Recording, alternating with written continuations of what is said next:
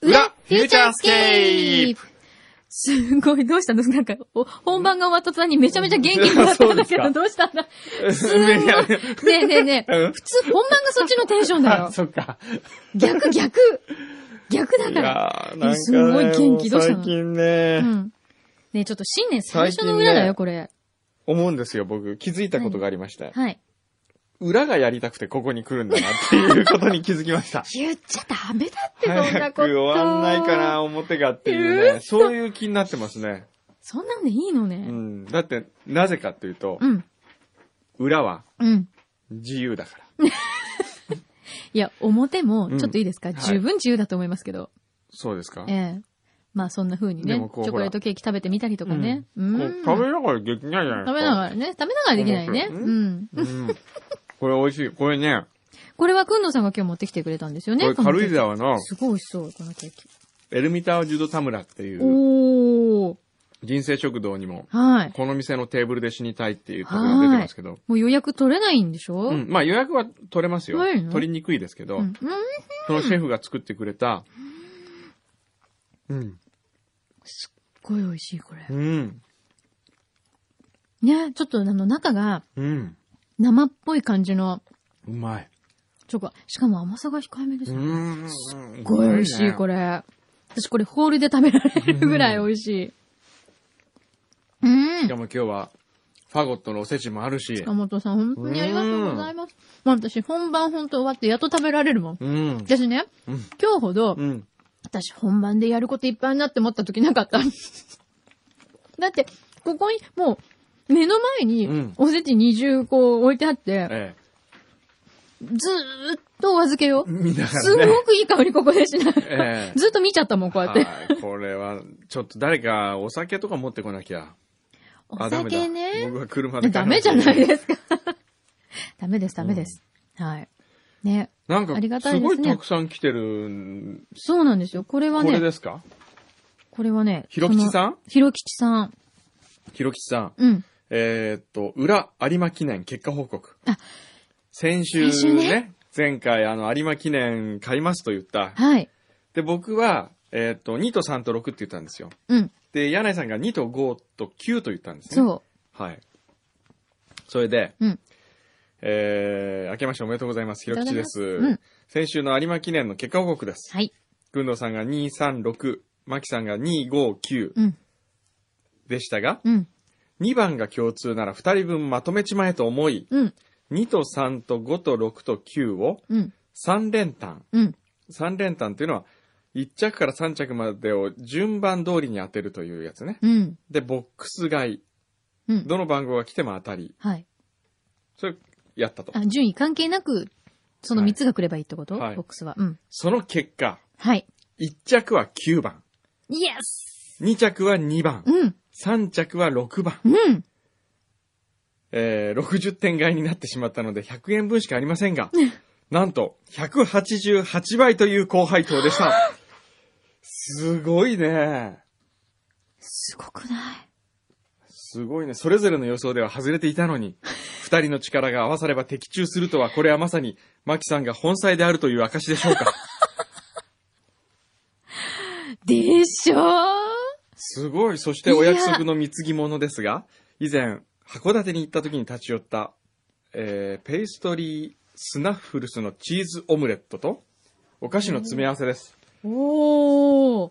これだ。元日の夕方に届くように注文しましたが、はい無事に届いていますでしょうか届いてますよ届い。てます貢ぎ物は初めてなのでご満足いただけるかわかりませんが、 皆さんでご賞味いただければと思います。嬉しい。っおー、いいね。ヒロさん、いいね。ていうか何よりもまずこの当たったっていうのが嬉しいよね。ねえこうなんか裏リスナーのみんなうに、ん。ヒロキチさんのラッキーをこう、分けてあげたような気分ですね。そうですね。えええいやこー。れ、何が来てるんですかその、チチーーズズオムレットって言って、ペイストリースナッフルスのうん。チーズオムレット。こういうね、うん。ごめんね、ちょっと背中が痛くてちゃんと動けない私。ここういう、おおーうごめんなさい。こういうなんあーか、チーズケーキみたいなやつだ。そうですね。はあはいすごいねク。リームチーズとか。ありがとうございます美味しそうよ。製造日が他にもいろい12月31日で、その日に本出当だして次の日届いてるから。本当だ、ね他にもね、なんかいろいろ詰め合わせなので、いろんなものが。来てますか。はい。ややってるみたいですもうねありがとうございます。あのーどんどん最近食べ物が増えてませんかこのコーナーで。ええ。このコーナーというえ、か。このコーナーじゃないんだよね。ないのよ。全然コーナーでも何でもないのよ。ええへえ、すごいね。ありがとうございます。でも当たってよかったね。なんかちょっと責任重大だと思ったけど。。ええうん、何よりです。よかったよかった。うん。よし。で、どうですか、えーっと新年は。新年。どんな感じですかもういろいろ来てますよ、来て早ますか速。えーっと。まあ、及川さんステッカーが可愛かったですっていうのがうーん一番届いたうん。よかったね。へーでしょでしょ想像していたのは可愛い系でしたが、美人ですね。でしょ及川さんファンクラブ1号になれたらいいですと。江南中央のゆうさん。うん。うーん。すごいね。まあ、こういうやつとかですね。うん。えー、ピの16万円の小林ゆりさん。ありがとうあごりざがいとうございま。ますした。いろいろお世話になりまし小た。林様。えー、小林様からのお便りでございます。はい。先週の裏には感極まってしまいま した。私の名前が出るたびに恐縮してしまいました。私は今回のピノマイル集めは一種のお祭りのように考えていました。はい。ピノマイルフェスティバルのような感じです。うん。ですので毎週16マイルポストに投函することがお祭りに参加するような気分でした。はい。それで小さな喜びを感じていたのです。ですので、最後の16マイルを送った時点で、満足感に溢れていま した。これ以上何も望んではいませんでした。先週の裏で、うん。私の名前を挙げていただいた裏リスナーの方々には、感謝の気持ちでいっぱいです。裏を聞いて涙したのは初めてで した。こんな毎週16マイルを送るバカが、いたんだと思っていただけるだけで本望です。いやいや。私は幸せ者だなぁと思いました。もうそんあーな、もうご謙遜なさってね。ねえだって結局このおじさんに全部かさらわれたようなもこんのですよ。おじさんっていうのよ本。当に。このおじさん。 ねえ、自分がリモアのスーツケースが欲しいって言い放ったんだからね。びっくりするよ、本当に。ツイッターでも結構な噂になってた噂よに。なってた。まあ、くんどうさんらしくていいんじゃないです かね、みたいな、こう、なんか。い や、でも、よしよしさん、えー、名古屋から、はい。えー、2009年の最後の裏フューチャー12月26日配信分でピノマイルの仕分け案を読んでもらいました。うんそれを聞いてすぐの興奮冷めやらないうちに書いております。はい。おちょ去年ですね、これね。うんえー、訓導教祖が発表した案と私がまとめた案では、A コースを各1点とそこまでは一緒でしたが、うん。後の残りをスーツケースに全部という衝撃のどんでん、大どんでん返しが、いかにも裏という、そんな感じしました。昔 TBS 系列でやっていた番組、クイズダービーで例えるならば、竹下恵子さんに残り全部という感じでしょうか。懐かしい。えー、くんどうさんお祭りかもしれませんが、裏ピーチ区会で提案をしてくれと、すごく重たい指名を受けた時は、正直どうしようか迷いました。そうですよ、ね頑張ってくれたんだからく。んどうさんが決めてくれてほっとしたのが本音です。本今当日その決めたことなら誰も文句は言わないでしょう。えー まあ競争になっちゃったよ、もう。実は集めた意見の中に、くんどさんと同じ意見の方がいらっしゃいました。うん。あそれは、裏ピー地区会を始め、えー始めようと、あ、裏ピー地区会を始めようとつぶやいたサルくんでしたう。ーサルくんはその方が裏っぽいからと言っていました。ん。うん。さて、軍道教祖が決めた応募方法。皆さんでリモアのスーツケースがいっぱい当たる夢を見ましょう。うんそうだね。一人で見る夢は夢でしかないが、みんなで見れば現実になる。by 小野陽 子。いいこと言う。えいいこと言う。ーなんかこう。小野洋子も言って るもう、よ。ピノマイルでこう、なんかみんなが涙目になりなが らピノマイルに向かってる感じがしますね。いや、これ当たんないかな。当たるといいな。いいねねえ。せめて一台でも当たってほしいよね、こうなるとね。えもうだって先週は、おええ母さんと、ええ横部ちゃんと、もうみんなで頑張ってえ、え一生懸命ハガキにやって送ってくえれた送っんてだくれよた。ね。送りました、ね送ったありがとうございました。もう、本当に。うん当たりますように。あ、今ちょっと待 って。今お腹鳴りましたけど。おも腹鳴うりました終わり今日。いやいやいや。終わりないぞこれいっぱい食べるもんあるから大丈夫。 そうだね今日は。はい。はい。えーっと、そのね、えー、最初に裏ピーチクを提案してくれたサル君からもメールが来ております。ありがとえー裏当てです。う。うん。くんどうさんが学生時代を過ごした氷川台の、えー、川場湯っていうのかな、リニューアルオープンのお知らせ。うん。えー、明けましておめでとうございまえっす。と、さて、くんどうさんが学生時代を過ごした氷川台にある銭湯、うん川場湯、川っていう字に場所の場って書いて言うね。うん。 1月5日にリニューアルオープンいたしますのでお知らせします。へ銭え。湯好きのくんどうさんならきっと通ったことのある銭湯だと思いメールさせていただきました。うん。僕は当日仕事帰りに行ってみるつもりです。今、都内にリニューアルオープンする銭湯珍しいのではないでしょうか。そうだね今年もよろしくお願いします。うんお、ちょっと待って。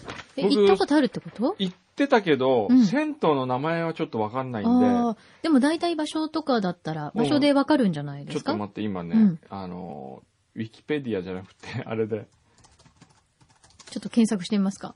川場、いるあ、やっぱ川場やかえ、な。お昔。サミットの近く。サミットの近く。おー、ちょっと待って。思い出してきたちょっと待って、ちょっと待って。え、それちなみにどこです行っかてた、行ってたああ、行ってたよ、ここ。本当うんあここだって。ここ、ここ、ここ。はあ、あそこが何いよし、行く。絶対行く。絶対行くよ。え、どの辺えーっとね、氷川台の駅からうん、ちょっと神奈に向かって左入ったとこなんですよ。へえ。行ってた。ここ行ってた、行ってた。懐かしいですかえ懐かしいあれですかえっと、お部屋にお風呂なかったのあったあった。あったよあったけあど、った銭湯けがど、好銭き湯だったの。に行ってたの。好きだかうら。ーんこの辺にね、うん何軒かあったんですけど、ここが一番行ってた。あ、そう。うんじゃあ一番思い出の場所じゃないですか。思い出っていうか、でもどんな湯船で、どんな、あの、ペンキ絵があったか覚えてないなそっか。え、じゃあ、え、あ、そっか、今そう、改装中うか。ん。改装前にもう一回行ければよかったそうね。ね。でもちょっとこれは行くわ。絶ね。対行く。いい情報ありがとうございます。いい情報サル君ありがとうねえサル君さすが。へでも本当そうですよね。今都内でどんどん銭湯なくなってるのえ。 に、てますリニューアルオープンするるところってえ相当支持がきっとあるんじゃないですか。はいね。そうですようねん。そいで、裏でしか生きられない松田のデュークさん。はい。ありがとうございます。明けましておめでとうございます。おめでとう。今年もよろしくこお願いします。ちらこそ、はい、こちらこそ。先日は本を送付していただきありがとうございました。あれだ。これあれだ。もったいない主義。台湾で出版されるやつ。そうですね。これを奥様が、えー、向こうの言葉がわかるとはいうので訳してくださいというんでね、うん。送りました。うん。それと、えー、リュークさんから来まして、えー、なんて書いてあるのか気になっている部分、かっこ日本の本にはない部分を先に急いで翻訳しました。お、すごい。限られた時間だったので表現が変な部分があるかと思いますが、とりあえずお送りします。うん。まず、これ面白いね嬉。しい表紙。うん。表紙、うん送り人を作った小山君堂の創意学、うんもったいないアイデアがこういう風に湧いてくるあ、主義はないんだ。うんなんなんでしょうね、うん。で表紙の帯送り人を作った秘訣を大公開うん。経済不況の中62億円という映画の売り上げの奇跡を作りアカデミー賞外国語映画賞を獲得送り人の裏舞台にいる小山君堂の創意学が優勝につながったほー優勝ってのは受賞ってことなのかな、うん。裏表紙。こんないい本を見逃したら本当にもったい ない。ほへーえ、そんな風に書いてあるんこだれ本当かななんでなんでよえー。ちゃんと忠実に翻訳してくださったんでしょうん。あ、まあそうだよねう。ん。送り人、納棺師の学章うん。あ、これあれか。向こう台湾でのタイトルなんだろうねう。ん。送り人、納棺師の学章は死を通してどのように死と新しい角度で向き合い、生きることを再確認するかという映画である。うん。原作の主題が重たすぎるので映画の売り上げが良くない可能性が予想された。しかし、脚本が小山君との卓越した表現力により、この映画はアカデミー賞外国語映画賞を取るだけではなく、うんリーマンショック以来、全世界が不景気の中で 驚くような映画のせい売り上げを上げ た。リー送りマン人ショはック彼の最初の脚本だが、こんなに成功したその源は、著者が自分で作った創意を生み出す方法、もったいない主義から来ている。うーん。いいこと書いてあるじゃん。うーん裏漁師の帯。もしあなただったらどのようにこの本を推薦しますかという質問に答えない人は本当にもったいないということしか言え ない。上から目線だな、これ。面白いね。あれかな、うん台湾の方にとっては、うんこういうちょっとアグレッシブな感じの方がうん売れるのかな、よし、読んでやれみたいうな。ん。ね。そうね。もしまだこの本を読んでいなかったら本当にもったいない。もしこの本を読んでもネガティブスイッチが切り替わらなかったら本当にもったいない。 もったいないばっかり書いてありますよ。へえ。ほーえー推薦の序文。うん。あ、推薦の序文だ。これ誰か知らない人が書いてたんだよね。ああ、そっか。書いてたらしいっていうのはわかるんですけど、はい誰かもわからないし、え、それはあれですか台湾の方ではなくて多分、うん、台湾の方じゃないですか。方ですかうんええ誰かがこのような本を書いてくれて大変喜ばしく思います。うんその誰かとは、第82回アカデミー賞の外国映画賞を受獲得した日本の映画送り人、農刊誌の学賞の脚本家、小山君堂先生です。うん彼の影響力によって無駄遣いが習慣になっている日本社会にきっと衝撃を与えると思い ます。与えないと思うよ。まあ、無駄ばっかですから、ある意 味。あの、無駄ばっか。はあうん。これすごいね。うん。日本に長期滞在しても日本の食習慣を見慣れて、み、を見慣れることができません。うん小中学校のお昼の給食は毎日量が多く食べきれないのに持ち帰りできません。うん。残った食べ物が捨てられてしまうのをただ見ているだけです。うんまたレストランはほとんどが定食セットで、うん見た目に美味しそうじゃないいろんな小鉢が組み合わされているので、最後まで食べられないで捨てられてしまいます。うんテレビで痩せている人たちの大食い競争を見て、そんなにいっぱい食べても太らず、食べたものがどこに行ってしまったのかわからない。食べられないのに苦しそうに食べる姿は見ていても、えー見ていられないほど苦しくなります。うん。さらにコンビニのお弁当やおにぎりが賞味期限を過ぎたらすぐに棚から撤去されて、たくさんの食べ物がこのようにゴミになってしまいます。うんこれは僕の本のど前ど書うきいでうすよ関。係がある のね。コンビニのおにぎりと。物質的に豊かになった現代日本でうはん、あ、そっちか。無駄遣いこそが美徳であり、うん。節約は逆に恥ずかしく醜い行為と見られています。うん。そんなことはないよね。著者がここでもういきなり違うって言い出した。しかし今、小山君堂先生がそんな現代日本から一歩離れて、いや離僕れはてない。すっごいくっついてる、すっもう。ごいくっついてると思うんだけどなよ りよアイデアの源は不足だと訴えています。もしお酒をたくさん飲んでご飯を満腹になるまで食べて頭が働くなくなり、衣服も豊かで食料も足りると気持ちがなえて、えー現状に満足して向上心がなくなると、ミューズの女神に見放されるのを責めることができないでしょう。そのためリーマンショック後ビジネス市場の不景気をほとんどの人は経験したことのない危機的な期間だと思っています。しかし小山先生は絶好の機会と考えています。なぜかというと世の中、不景気がもたらした不足こそアイデアが生まれる源であり、驚くほどアイデアが湧いてくると言います。なるほど。うんまあそこここはは合言っった。てこるねこは言った。そこは合ってるよねここは合ってるうん初めて合ってるね、うんここでね。映画送り人の中で自分の感情を表すことが苦手な父親は、自分の愛情を一つの石踏みに込めて伝えようとしました。うん。ところが、渡された主人公は最後になってやっと父親の心境を理解できて、心の中のしこりが解けました。今の人たちは、言葉、文字、電子メール、メッセージ、携帯電話など様々な先進的な方法によるコミュニケーション手段がありますが、自分の意思を表現することが過去に比べて相対的に少なく、新鮮味に欠けます。うんこの点について小山先生は以下のように強調しました。うん。人の心を感動させるアイデアに必要なのは完璧、充足、雷道ではなく、未完、不足、対立。うん。そういうわけで多くの彼のアイデアに人々は思わず拍手して絶賛しています。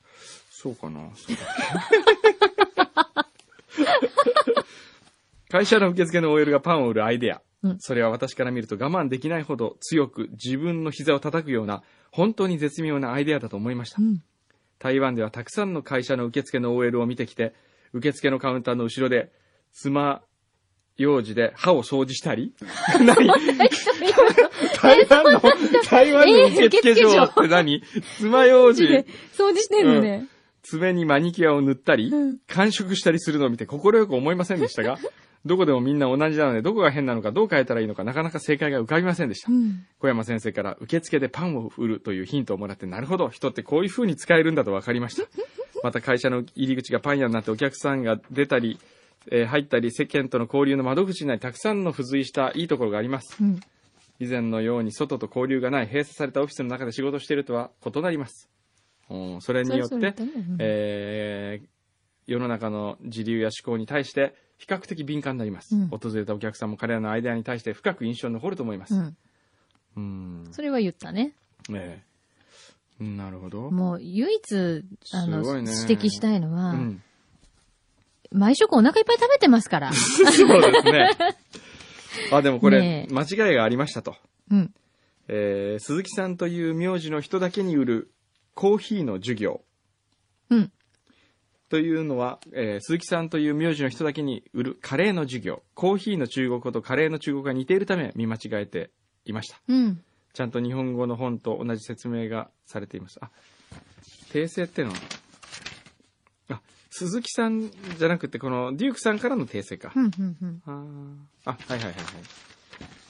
そっか。ん、ありがとうございます。すごいね、でもここまでちゃんと翻訳してくださって。ここまでね短期間で。これね、僕、来月、台湾に公演に行くんですよ。ええ、あ、そうなのそうなんですよ。はい。これ一応ちょっすと持っごてい、きいまいすよ。参考になりますよええね。これと、あまりにもかけ離れたこと言ったらね、うん。あれって、ええなんかちょっと違うんじゃないって思われちゃうから。ここれはありがたかったれはいいですね。ありがたいですね。え、ありがとう台ござ湾い行ますくの台湾行くのら。あら。僕、ちょっと海外今月3回行かなきゃいけなあ、い。言ってましたよね。多いんですよ。今日も行きますけどね。え、今日うもんそのジャージのままでジャージのまんまで行く。本当にうん。だって飛行機の中寝るだけだから。皆さん、今日寝巻きで来てるんですよ。 これで乗っちゃうそれのであのうん、乗っちゃう。で、再来週、ジュネーブ行くんですけどね。寝巻きで。 うん。それもパジャマで行く。パジャマで行くうのん。飛行機はね、ジャージに限りますよ、飛行機乗るとまあき。確かに楽ですよね楽。。本当みんな騙されたと思って、ジャージで行って。 まず何がね、あの楽ちんかというとですね、あのー、ベルトもしないじゃないですか。うでん最近ほら、あの、こう、ピーって鳴ることが多いのよ。そうだね。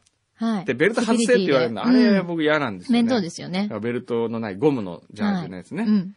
それでできたら、うんえー、えーっと、スリッパ。うん。スリッパがいいね。あー、マイスリッパ持ってくのマイスリッパ持ってくよ。おー。もちろん持ってく。へー。あ、のー、飛行機会社によってはついてるとこもあるんですけどね。はい。でもちょっと、例えばね、結構ペ JAL ナ、ってなってるよね。そう、JAL なんかで言うとね、うんえーここ1年ぐらいになってスリッパの質が悪くなりました。そういうのってやっぱり変わるんだ。変わりますね。あの、スリッパで言うなら ANA の方がいいです。あ、そ うなんだ。スリッパ部門は。スリッパ部門 ANA、ね。 NA の勝ちなんだ。そう、いろいろあるの。あのー機内食、カレーは JAL の方がいいですね。あー、カレーですラかボのいカ。レレトルトにもなってますよねー。。カレーですかいは今、あの、ひょ不評なので、あ、そうなの東京カレーラボのカレーに変えわったんですよ。そうなんだ。そうですよ。へえ。それから何があとあるスチュワーデスで言うなら ANA の方がいいですね。出た。 そこのチェック抜かりない。うんパイロットそこはねパイロットはねど、っちがイケメンイケメンね、よく僕、パイロットまでわかんない。見てないよあ。の全然見てない。パイロットは JAL のね、うんあの、747の工藤さんはうまいね。ねうまいってどこがどう違うあのの乗っててわかるの着陸うん、乗っててね。着あ、これ今日工藤さんかなと思って見るとね、うん工藤さんだね。本当ですか何が違うんですか嘘。 嘘。工藤さんは前、あの、JFM の番組で、はい。あの、イベントに出ていただいて、へえ。 747のキャプテンなんですけどま、あい今も現役の方なんですか元元気ですへよ。ーちゃんとあの、お正月も、おハッピーニューイヤーメールうん。来ましたうよ。ーん。嬉しい、なんかね、嬉しいんですよ。機長、工藤って書いてあるんですよ。おー。かっこいいですかよっね。こいい。機長っやてっぱこうパ名イロ乗ッる。トね。いいよね。機長っていい響きですよね。ええこ機れ長からっじゃあて、なんか、ディレクターっていうと軽いからね、うん。スタジオ長。違うな。なんだか、なろうんだろうね。な。なんだろうな。操縦。電波長。電波長。 電波長。電波長、牛皮みたいな。電波長ってなんか省庁みたい。 お役所の人みたいですね。お、なんだこれは。飛行機ネタかな。えーいつも楽しく拝見し、拝聴しております。ラジオネーム、元飛行機職人です。えおどういうこと元飛行機職人ってどういうことだろう、えー今日はお二人にぜひ僕が見た恐ろしい初夢の話を聞いていただきたくてメールしま 全した。然飛行機関係ないじゃん。 初夢の、初夢、聞いてみますかどうしますかうん聞きたくないならやめますいけや、ど。ちょ、ちょっと聞いてみたいな。うええん。じゃあ、あだの、って恐ろしいんでしょ元元飛行機職人の初夢ね。うん恐ろしい初夢。はい。えーそれはお二人が登場します。僕僕が会社に向かう途中でなぜか工藤さんに呼び止められ、うん。柳井さんにサプライズを仕掛けるから見に来ないと誘われたところから始まりますほ。うほう。いいじゃん。サプライズの内容は韓国からイ・ビョンホンに来てもらい、 柳井さんを口説いてもらうというもの です。軍藤さんが柳井さんを呼び出して、イ・ビョンホンに合わせ、うん。デートに出発した二人を、軍藤さんと僕が、僕で後をつけて行きました。おー、いいねイ・。ビョンホンに優しくエスコートされて非常に満足げな柳井さん。いいね、アニハセヨ。そして、いよいよクライマックス。夜景をバックにイ・ビョンホンからの告白。黙って聞いている柳井さんはおもむろにハンドバッグから婚姻届を出したのです。それをくん見たくんどうさんは驚きながら、まずい、あの人結婚しているのにと言って、柳井さんに走り寄り、サプライズとばらしていました。途端に痛い痛い、柳井さんが痛い、よちょっとどういうことと、鬼のような形相になり、怒り出しました。あまりの激怒に逃げ出す工藤さんと僕。走って走り続け、なぜか町外れの飛行場にいました。こほう。ここで飛行機出てきた。こで出てくんだ。で、ここに僕の飛行機があるから、それで逃げようと言って、セスナ機に乗り込みましたう。ん。さすが世界の小山君の逃げ出す、逃げ出し方もすごいと、えー、すごい手段を使うなと感心していましたが、一向にエンジンが始動する気配がありません。あれと思って、機長席に座っている君堂さんを見ると、ところで免許持ってないんだけど、君は運転できると信じられないことを聞いてきました。 僕、こう見えても教官のライセンス持ってますから大丈夫です。なんとかしますと。答え、くんどさん見ると、その肩越しに鬼の形相が。起きた時は汗でびっしょりで した。あ、この人は何え、何本当に持ラっイてセるンのス持ってんの本当に持ってるのかなそれともそれも夢、これも、ここも夢なこのこもか夢ななのそれちょっと詳しく聞きたいですね。そうですねええいやー。えーどうですか、ここの夢のサプライズ仕掛けてほしいわ。これ、。面白いね。面白いね。うん人の夢も意外と面白いね。面白いよ。これ初夢でしょ初夢なんだって初夢って本当になるんだっけ叶うんだよね。叶うの違ったっけ違ったっけどうなんでしょうね。いや、無理にでも今叶えたくなったんで すけど。やりたくな った。えーっと、あとはですね、もういっぱい来てんですよ。すごいよね。新年からね、裏にも。えーっと、なんか携帯になってるけどな大丈夫ですか うん、大丈大丈夫ですか夫。もうね、携帯すごいんですよ、なんか。大丈夫です。鳩山さんからじゃないです鳩よ山ね。さんからじゃないではい。すよ。すごいね。今見なくていいですかはい。はい。えー、ラジオネーム、ラテ大好きさん。ありがとえー、裏フューチャースケープ、お誕生日おめでとう係。う。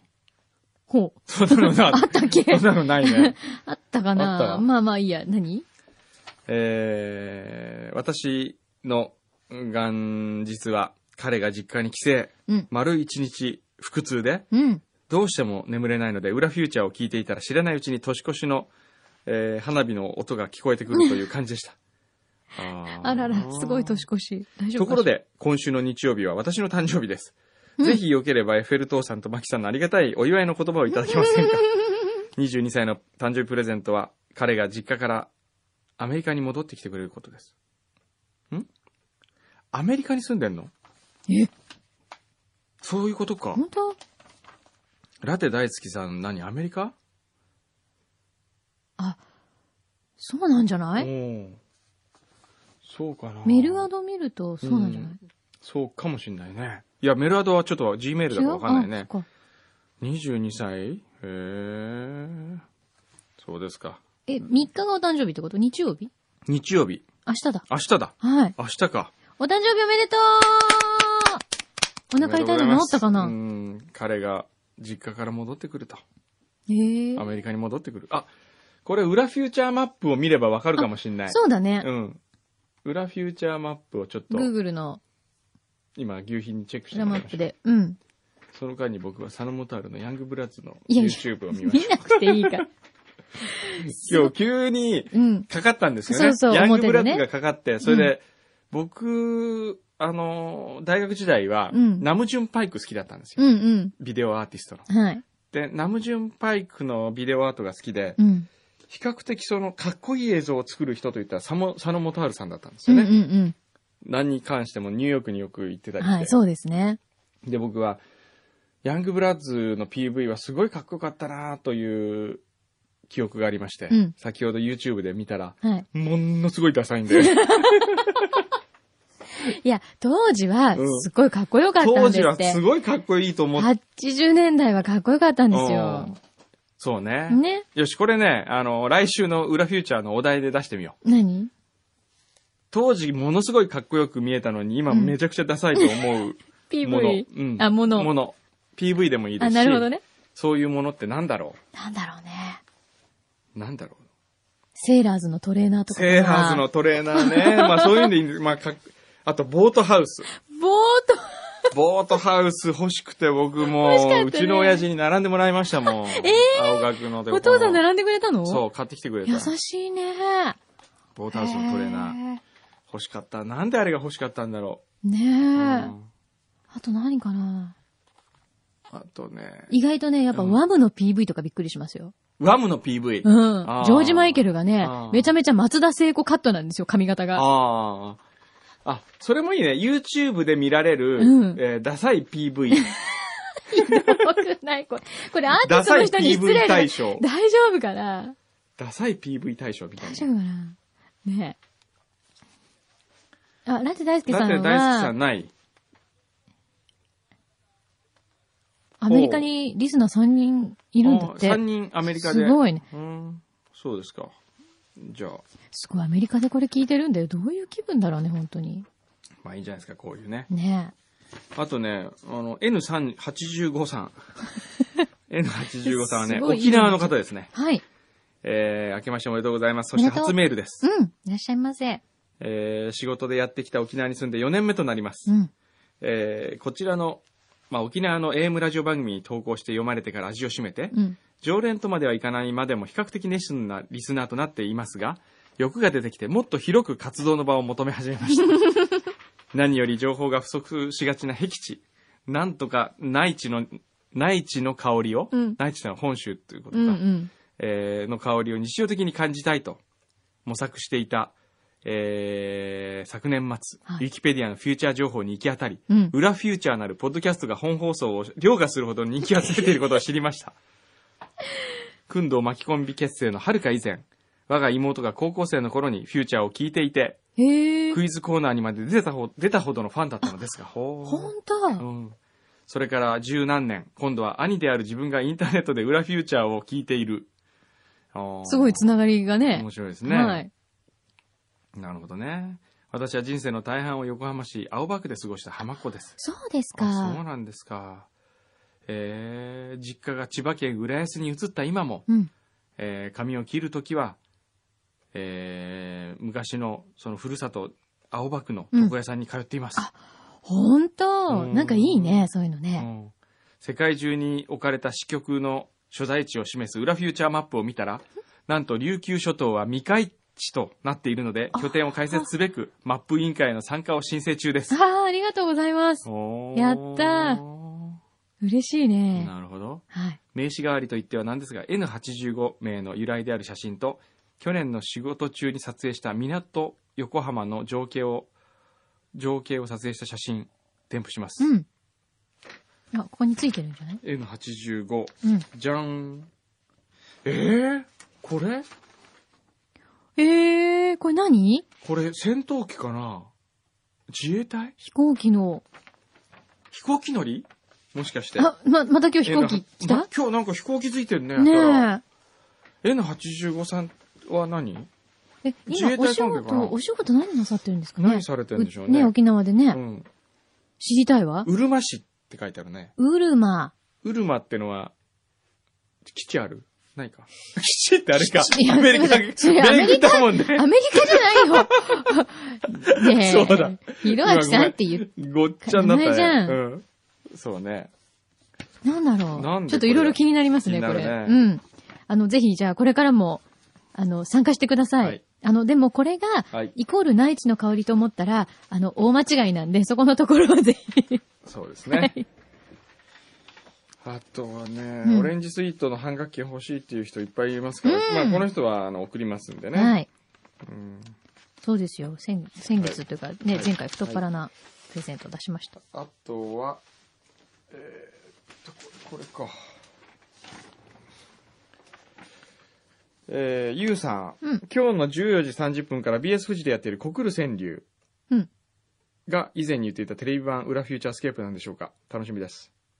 違いますね。国る川柳は、うんあ、国る川柳ってね、うん。あるんですけど、これはなんと、フューチャーの敵である、はい。渡辺佑さんと僕でやった番組なんですよ。なにで、二人で、味の素の一社提供なんですけど、はい。えー、構成内田ぼちぼち、うん。えー、コる川柳っていうのは、味の素がコクマヨっていうね、うんコクのあるマヨネーズ出したんですね。はい。それをにかけて、告白する川柳をうん募集したんです。あの、へーよく伊藤園のパッケージうにあるんみたいな。うん。はい。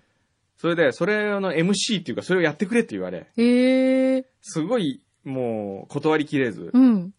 味の素様にもいろいろお世話になったし、そうね。のディレクターにもお世話になったし、ええ BS 富士さんにもいろいろお世話になるので、はい。それでまあ、いやいやながら出たらですね、うん意外と面白くて、へえ。え、タスクさんも一緒に出ていらっしゃるんですかうん。で、まあ、どういう川柳を送ればいいかという見本を見せるという番組で、なるほど。それであの僕の知り合いに言って、うん。えー川柳を作って、告白する川柳を作ってもらったんですよ。うん。古内東子ちゃんとか、はいはいはい。えあー有名な方ね。石田純一おーさんとか、はい。あと誰もだうっけな恋愛のプロばっかりじゃないですか。そう、それとか、あとはね、えー、福竹のおかみ。うん。あのお好み焼き屋さんの。お好み焼き屋の、よく喋るお好み焼き屋のおかはみい。出したりしてうね。ん。で、これがね、みんな結構面白い川柳を送ってきまして、これを再現ビデオで作って、うんこのし心境で読んだのがこれっていううね。んうん。うーん。で、面白いんですよ。はい。まあ、14時半からよかったら。今日二日。再放送だね、これはね二。日あ、そうなんだ。うん。えー、間に合うかな。まあ、間に合わないちょかっともしれ見ない、たいな。うん。へそえう。。それでね、福竹と。といえば、その、先週ね、月曜日、うんあ、今週か。うん。今週月曜日うに、あれやったんですよ。オレンジ N35 大忘年会を。はい。もう福竹すっかりなんか同じ竹もでうすね。貸し切ってね。はい。で、こ今回はう、ん。オレンジの売店の泉ちゃんとはい。パンコが、えー、卒業うといん、うか、ご卒業ですね。なんか感動的なうん。大忘年会になるはずだったのがですよ。はい。もう、あのー最近 N35 に来る山田くんっていう大学生がいるよう、いるんですけど、はい。バイトバイトっていうか、ただ働きっていうか、インターンというか、うんうん。僕のとこに手紙を10回ぐらい書いて、うん。何回も書いて持ってくんだけど、はいずーっともう取り合わなかったんですけど、それでもしつこく来て、うん。で、10回目に偶然会ったんですよ。はい。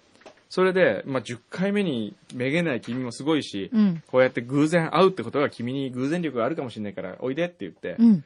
それで N35 に来るようになったんですよ。はい。ただ働きですけどね。うんで、こいつを参加させてたら、えー、とりあえず、まあ、飲めよって言ってビールを一杯飲ましたらですね、いなんか弱かったらしくて、ええ。それからもう店内にもう倒れて、うん。あの、 普通にやってたら、うちのスタッフが、あの、あいつがブルブル震えてるんですけど、救急車とか呼ばなくて大丈夫でしょうかって言うから、ええ行ったらもうなんか大丈夫です、大丈夫ですって言いながらこう震えてたりして。うん。で、片やその、さよならするね、は感動的な全員が、泉ちゃんのためにい。、うん。泉ちゃんはみんなから手紙をもらうことが夢ですみたいなこと言ってたから、うん。じゃあ最後にみんなから手紙書いてあげようって言って、うんみんな一生懸命書いて、はい。泉ちゃんの前でそれを一人ずつ読んで、はい。泣かせようとうん。言ってたら、もう、すっごい酔っ払って、うん。もう途中から、はい、一気、一気みたいななんか自分で一気とかしちゃって、泉ちゃんが泉ちゃんが、うん。それで気がつけばですね、はい。もう、ゲロゲロゲロゲロ。もう座ったまま吐いてるっていう、もう、すごい汚い状況で、うん。そことんでもで、ないですね。それでもう、吐いてんのに気づかないみたいな。え、私吐いてるんですかみたいな。で、もう、もう、それで、ひどいな、それ。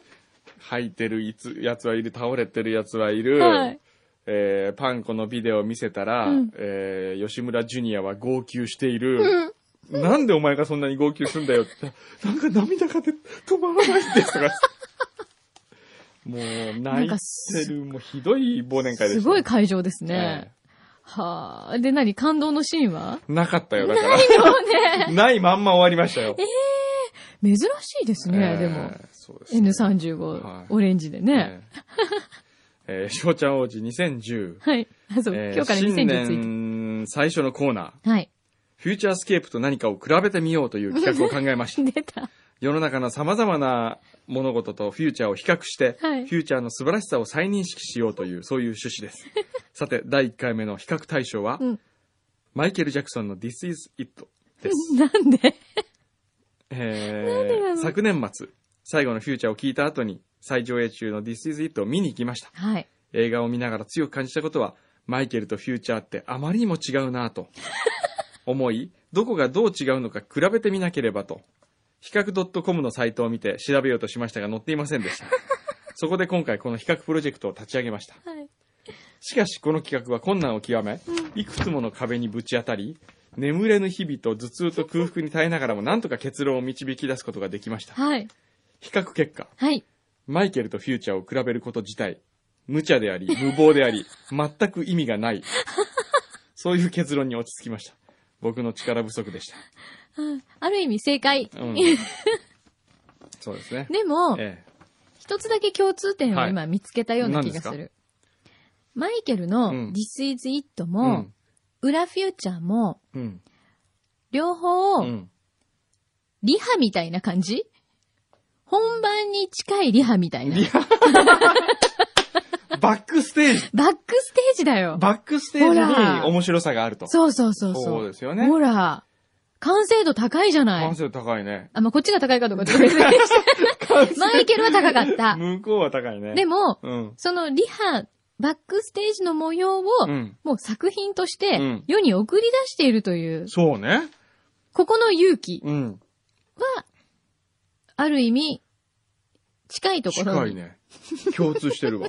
そこ全く同じじゃないですか。同じでしょええ。ほら、素晴らしい。ほーら、来た。来た ね。翔ちゃん王子2010を柳井さんがフォローしま したね。ある意味、比較はだから、え合ってたんですよ。合ってた比較してみようという意気込みはえ。う、ん。よかったね。素晴らしかったんですよ。うんうん。だって最初何が違うんだろうなーって思った瞬間にきっとそこがなんとなくよぎったはずです。うん。ね。まあ、どんなに違うかはみんな1月27日に、えー、This is It の DVD が発売になるから、うん。買ってみてね。お、ちょっと待って。N85 がツイッターに何入ってるよ。ほんとうん。ちょっと、えー、聞いてみるちょっと牛皮聞いてみてくんない ?N85 がなん、仕事なんですかって。ううん。ん。あれは自分の戦闘 機、そうそうそうそう。ちょっと聞いて聞い て。いいね。ツイッター便利だね。便利だね。 N85 がこう入ってきてるのが面白いね。多分今裏を取っているということを想定しうてん。入ってきてくれてるんじゃないですか、えーはじめまして、沖縄からです。N85 でお願いします。うん。ほーん。えーどうしよう。自家用戦闘機だったら。なんだ、乙女りんごさん、ありがとうございます。こんなつぶやきも誰かに拾われることで目を出す。なんだ猿くんがどんなつぶやきしたの遡ってる、遡ってる。猿くん。猿くん。サル君はね、すご猿くいんツイッター参加してくれてるんですよ。えしかもね、ーうん。他局もほんと来てくれてるはずよ。猿くんのどのつぶやきに、ね、まあわかんないね。すっごいですからね、この参加状況が。うん。よく F 横のとこだけホットになっちゃうもんね。うん。お、来た。牛皮が書き込みま したよ。うん N85 うん。さんの職業は何ですか食いつい た。あ、みかん職人で思い出したけど、うん。あれ知ってるみかん腕時計って知ってるえ何それみかんうど腕時計。知らない。知らないみんな何知らそないれ何知らないよ。みんな知らないみたい。みかんをね、うん。剥くんですよ。みかんの皮を剥いえて、、普通のみかんみかんの皮をうん。みかんがあるでしょ、うんこれをこう両端を向いてうん、一、本をこう縦にこう向くんですよ。で、それをこう、時計のベルトみたいにしてあ、あ、はいはい、は向い。いたみかんが時計時計みたいになってるっていう。何そで、これれがあの、みかん腕時計。それなん、どうす、どうやって遊ぶのこう、そのまま腕時計を食べるようにして食べ る。それだけ。ほら、ほら、ファゴファゴットのお嬢さん、ファゴットのお嬢さん受けてるよほ。んと面白いよね。みかん腕時計ね。ちょっとやってみたいよね。やってみたいでし ょほら。ほら、みこかれん。学校で流行るかもよ。 流行らしてみ て。ほすごいね、それ。ううん。ねいい大人がそんなことして遊んでるわけ ね。それがびっくりだよね。ほら、みかん職人が、うんみかん腕時計食いつかざるを得ない話題ですなって書いてますよダメですよ、みかん職人さんちゃんとれっきとした、ちゃんとしたみかんの栽培農家の方なんですから。ねえみかんね腕時計は今年流行らせたいね。すごいねう。ん。でも、みかん腕時計ができるんだったらさ、うん。グレープフルーツ腕時計とかさ 重、い重い。あとあお、の、リンゴとか。スイカと重か、たスイカできんじゃないのスイカ腕メロン時計。い。 でかすぎ。すっごい、多分うん腕の筋肉が鍛えられる よね。ムキムキになれるよ、きっうと。ん。うんなんかね、うん。大丈夫これ、スタジオ。あそろそろなんじゃないそろそろだねの実はあ、でもね、うんもう一個ね。あるのじゃあちょっと読んでみてねうんじゃあみかんのうどんうどん食いのやつさんね。はい北舘あ、い敦さつんもありね。がとうございます。えー、先週は裏フューチャースケープへ勝手に携わってから過去最高の思い出になりました と。言葉の世界遺産があるとするなら真っ先に登録したい。言わずに後悔するより言って後悔する方がいい。こそうのだね訓導名言によって私は後悔せずに済みました。はい。ああ、よかったですね。ね私がピーチクの中でぜひ金井ホテルへ行ってみたいと、つぶやいたところ、連れがいないとか、うん。行く機会がないというのをつぶやかれていらっしゃる方がいました。うん。そしてその収録の中で金井ホテルの宿泊を半額にする件の募集をされていましたが、覚えてらっしゃいますでしょうか、うんうんこれはもちろん覚えてますよ。うんそこで思いついたのですが、はい。オレンジパートナーズ様とプレジデント社様の共催で、うん。裏リスナーの皆様を抽選で招待して、金井ホテルのメインダイニングで、表の公開放送または裏の収録をすることができませんでしょうかあみかん腕時計が来 たみかん腕時計ちょっとつけちょてっ。と、ちょっとつけてみて。おああ !N85 とパイロットパイロットだってなんか今いろんな情報が。何に食いついていいかわかんない。全部同時に来た。みかん腕時計だみかん腕時計素晴らしいねちょっとこれ写真撮りたい。写真撮ってあげようか。撮って撮って、これね、俺ブログに載っける。ちょっとじゃあ、その、その、いこい、うねいいカメラで撮る。あ、携帯で撮るこのね、これで、撮って撮って。ちょっと、ちょっと待って。ねこういうことしてるとさ、スタジオの時間がさ、なくな、これどうやって撮るのねちこれ、そもう、そこそこあれれ、れそうそうそう。これこれこれこれこのアップで撮ってくださいアねップで。ね。はい。。ちょっと待ってね。はい。こういう感じかな。オッケー、いきますよ。は。い。あれちょっと待って。ちょっと待ってね。これだ。よしはい。あれなんで取れないあ、取れた。あれちょっと待って。それ押すだけですよ。ここだけだよね。 よし。あ、取れた。どうだちょっと見てみて。みかん腕時計ちょっとこれすアごップしよいこれ。う。家フォトにアップしなきゃ。家元に出すのね。あんないろいろ高級食材とかいろいろアップしている人がですよ。ちょっと時計感が分かりにくいかわな。かりにくいちょっと後でもう一回ちゃんと撮ろうよ。うん、そうね。これちちょょっっとと後今、スで、今やっタてれジオばいの時い。間があるんだってそうそれさで、大変なんだよ。戻るよ、北うん舘さんね。うん。えー、そこで思いついたのですが、オレンジパートナーズ様とプレジデント社様の共催で、うん裏リスナーの皆様を抽選で招待して、うん。金井ホテルのメインダイニングで表の公開収録または、裏の収録することができませんでしょうか。おー。なるほど。うん。なぜオレンジ様とプレジデント社様かと言いますと、うん。えー、それは今現在、トーンダウンとともにお流れになりかかっている人生食堂アマゾン39記念購入者還元祝賀パーテ ィー。宿泊を半額にする件はオレンジ様持ち、うん。えー祝賀パーティー食事代はプレジデント社様持ち、うんで、抱き合わせでやっていてはいかがでしょうかと。なるほど。応募方資格としましては、以前リスナーから話が出ていましたが、Amazon の納品書兼領収書をお持ちの方に限定し、うん。えー日時としては2月27日の裏200回記念が順当かと思われます。え、200回なのほんへー。そこ200回になるなるほど。まあ、金谷ホテルでやるといいかな、意外と。んだ。ねえ。うん。これは、あのーちょっと、前乗りしよう、前乗り。おおごりはしますけど、まあ、なんか前、乗り。あの、ホテル代はみんな持ちとか。えー。ほんとまあ、あのー考えますよ。そうだね。ええ。金谷ホテルにちょっとお邪魔するのいいかもしれません金谷ホね。テルみんなでね。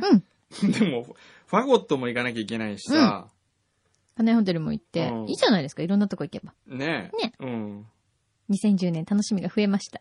お、ね。はい。はい。よろしくお願いします。お、今、パンコからメールが来たと思ったら、パンコではなく、新しい丸からのメールでしニュー、二代目た。。はい。二代目ですね。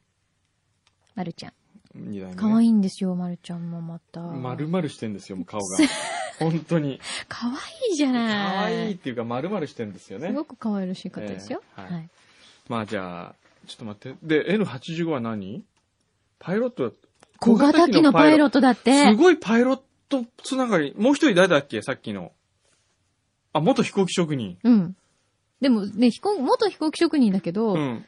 模型かもよ。 そうだよね。プラモデルかもしれないじゃん。プラモデルかもしれないよね。うん、なんだろう。ちょっとこれも謎なんで、うんこれ解明しましょう、また。おいおい。へえ、飛行機今関係日飛行機多付いてるよねだってそれで言うなら今度の丸はう、ん。ボーイングですからね。そうなのそうですよ。ボーイング担当ですよ。ボーイング課っていうのが、双日っていう、あの、そんなの双日ってほら、商社ですよ。元日所祝いはいはい。のの、中の、ボーイング課っていうか、ボーイングを売ってるええ部署すごいね。にいたんですよ。いたというか、まあ、今もいるけど、今月いっぱいで完全退社するんですけど、へえ。そうですよ。だから最初は僕はボーイングにしたかったんですよ、あだ名。棒でいいじゃん、じゃあ棒。某。丸ってのはちょっと可愛すぎるからね。うん。じゃあ、あのー新しいあだ名も一応はおい。待ちしてます。そうですね。ええよろしくお願いします。はい何か飛行機にまつわる。ぼ僕は最初いいね、ねあと787っていう。 787。新しい、うん、787。新しい機種が お前納期が遅れてんどうなってんだよって最初言ってたんですけど。いいかもしれない。ええ。まあそういうことで、はい。今週も、はあ、もうすっごい喋った。喋った。はいよーし、スッキリしたから仕事行こうっ と。今年もよろしく。